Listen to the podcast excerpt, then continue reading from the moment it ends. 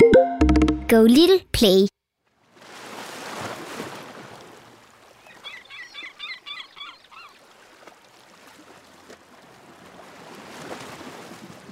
Vi er i Sydney, Australien, og året er 2003, altså for snart 20 år siden. Verdensmesterskaberne i dragesejlads er i fuld gang, og en af tilskuerne til sejladsen er en 31-årig australsk kvinde.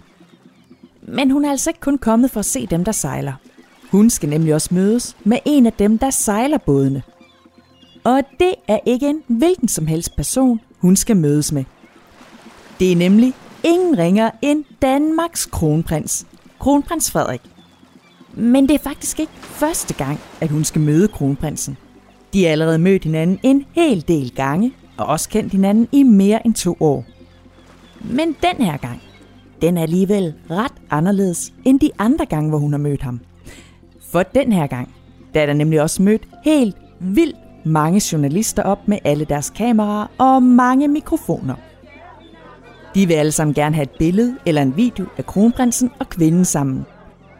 Indtil nu har de ellers forsøgt at holde deres møder skjulte, men det kan de altså ikke længere. For der går nemlig rygter om dem. Og medierne, de har længe spekuleret i, hvem hun egentlig er. Hende den lidt mystiske kvinde, som kronprinsen hele tiden ses med. Da sejladsen er færdig, går kvinden over mod en af bådene, som er kommet ind i havnen. Op af båden kommer kronprins Frederik, som rækker hånden ud for at tage imod hende. Og så, så sker det. Han trækker hende ind til sig og giver hende et kæmpe, stort smækkys lige midt på kinden. Og lige der, i det sekund, får hele verden det endelige bevis på, at kronprins Frederik har fundet hende, han vil giftes med, og som altså dermed skal være Danmarks kronprinsesse.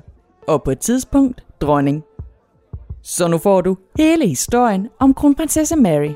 Danmarks kronprinsesse, der i år 2022 kan sætte hele 50 lys i lavkagen og fejre sin 50 års fødselsdag.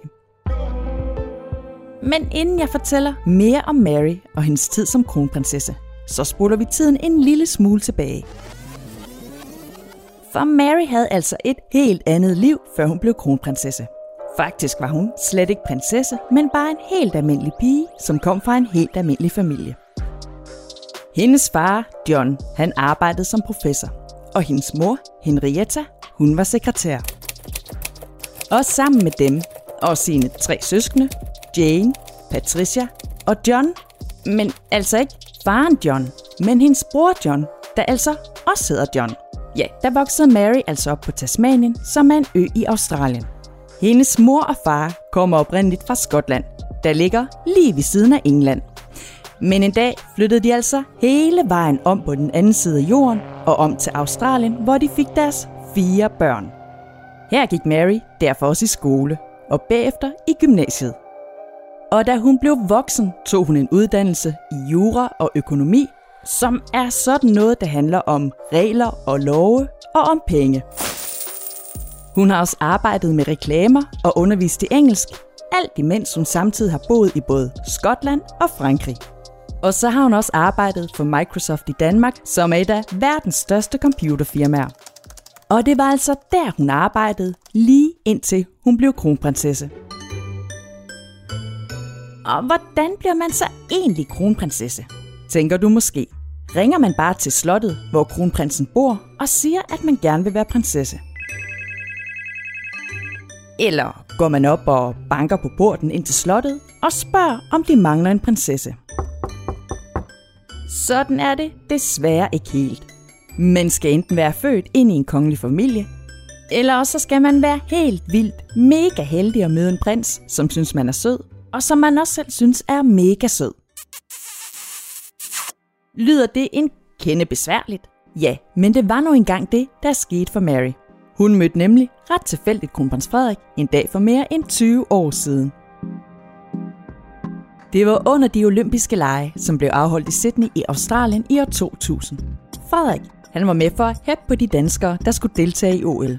Og Mary, hun boede i byen. Og en aften var der så en af Marys veninder, der spurgte, om ikke hun ville med til en fest på en ny og mega cool restaurant, der hedder Slip In. Her skulle de mødes med nogle af OL-deltagerne fra Spanien. Mary, hun skulle egentlig have været til en anden fest. Men da veninden fortalte om den her fest, jo, så synes hun simpelthen, at den lød så sjov, at hun valgte at tage med til den i stedet for. Og det var vist en ret god idé. For festen, det var nemlig ikke en hvilken som helst fest. Nej, for ud over OL-deltagerne fra Spanien, der var der nemlig også kongelige med til festen. Prinser og prinsesser fra andre lande var med. Blandt andre altså kronprins Frederik fra Danmark og hans lillebror prins Joachim. Mary talte dog ikke med de to prinser under middagen på restauranten. Hun anede faktisk overhovedet ikke, hvem de var. Det var først efter middagen, at hun kom til at tale med dem, og altså fandt ud af, at de var prinser i et land meget, meget langt væk. Mary var netop gået ud på dansegulvet for at danse med sine veninder, da kronprins Frederik han kom gående forbi. Egentlig var han på vej hjem til sit hotel for at sove, fordi han var sindssygt smadret efter at have flået hele vejen fra Danmark dagen før. Men så langt nåede han slet ikke.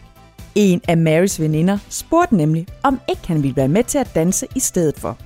Og jo tak, det ville han gerne. Og det skulle vise sig at være ret så heldigt. For derude på dansegulvet faldt han nemlig i snak med Mary. Og de endte med at danse og snakke sammen hele natten lang.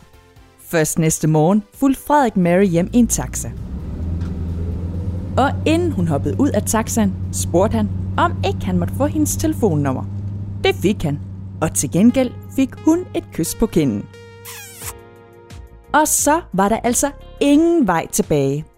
De var blevet forelsket i hinanden. Under resten af OL fortsatte de derfor med at se hinanden, men uden nogen vidste det. Og da Frederik han skulle hjem til Danmark, så lovede han Mary, at de snart skulle ses igen. Men hun var altså ikke helt så sikker, for der er altså mega langt mellem Australien og Danmark. Men kronprins Frederik, han holdt, hvad han lovede. Og derfor så de også hinanden igen, så snart de kunne komme til det. Både i Australien og i Danmark og andre steder i verden. Mary kom nemlig med på ferie og til fester sammen med Frederik og hans venner og familie, og så flyttede hun også i al hemmelighed ind i en lejlighed i København. Men til sidst, så gik den altså ikke længere, og Frederik og Mary, de kunne ikke længere holde deres kærlighed hemmelig. Og derfor afslørede de den altså også for omverdenen der på havnen til verdensmesterskaberne i dragsalas, som jeg fortalte om i begyndelsen af afsnittet. Og så gik det ellers ret hurtigt. For efter det gik det nemlig ikke mere end et halvt år, før de blev forlovet. Altså aftalte, at de ville gifte sig med hinanden. Og et halvt år efter igen kom så den dag, som hele verden havde set frem til. Dagen, hvor de to skulle giftes med hinanden. Hele København var pyntet op, og tusinder og atter tusinder af forventningsfulde danskere stod på gader og stræder for at være med til at fejre brudeparret. Og endnu flere tusinder fulgte med på tv-skærmen derhjemme. Brylluppet foregik i Vor Frue Kirke i København, og da alle de royale gæster var på plads i kirken, var det endelig tid til, at Mary kunne gå op af kirkegulvet. Iført sin brudekjole, som ingen indtil nu altså havde set. Kjolen den var designet af den danske designer Uffe Frank, og var en overdådig champagnefarvet brudekjole, som kun en vaskeægte prinsessekjole kan se ud. Slæbet, det var hele 6 meter langt, og sløret, som Mary havde på, det var med blonder. Og så var det altså også det selv samme slør, som dronning Margrethe havde på til sit bryllup, dengang hun blev gift med prins Henrik. Og for enden af kirkegulvet stod kronprinsen og ventede. Og da Mary med sin far ved sin ene side havde gået hele turen op ad kirkegulvet, kunne hun endelig give sit ja til kronprinsen, og altså kalde sig kronprinsesse af Danmark.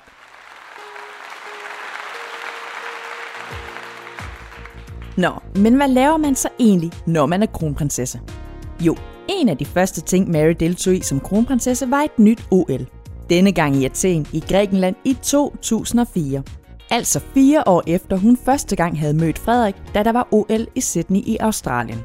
Der var bare lige den forskel, at nu var hun jo blevet kronprinsesse, og alle vidste, hvem hun var. Og så skulle hun også snart være mor. I hvert fald sagde kronprins Frederik, at han håbede, at der snart ville være kænguruer i pungen. Og med det mente han altså ikke, at han og Mary skulle have en rigtig kænguru.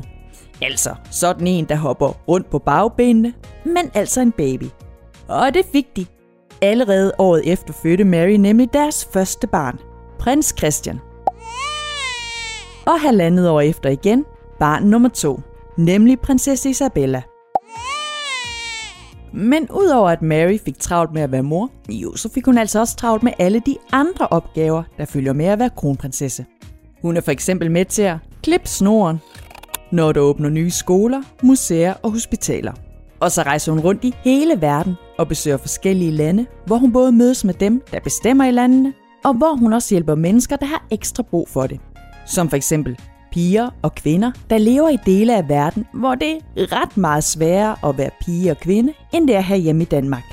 I Danmark hjælper og støtter hun også en masse forskellige mennesker, især børn og syge mennesker. Og så har hun startet det, der hedder Maryfonden, som blandt andet hjælper med at bekæmpe mobning og ensomhed. Og ud over alt det, ja, så har hun hele tiden fået mere at se til derhjemme. For efter hun og kronprins Frederik altså havde fået prins Christian og prinsesse Isabella, jo, så fik de altså hele to børn mere. Nemlig tvillingerne, prins Vincent og prinsesse Josefine. Og så er der selvfølgelig også lige alt det, hun bruger tid på i sin fritid, hvor hun bare elsker at dyrke sport. Som for eksempel tennis, golf, løb og ridning. Så der er altså ret meget fart over feltet, når man er kronprinsesse. Og der bliver helt sikkert ikke mindre at se til for Mary. For selvom hun som sagt fylder 50 år i februar 2022, ja, så får hun hele tiden flere og flere arbejdsopgaver. Og en dag vil hun ikke længere bare være kronprinsesse. Nej, for så bliver hun dronning. Og det sker den dag dronning Margrethe dør, og Marys mand, kronprins Frederik, han bliver konge.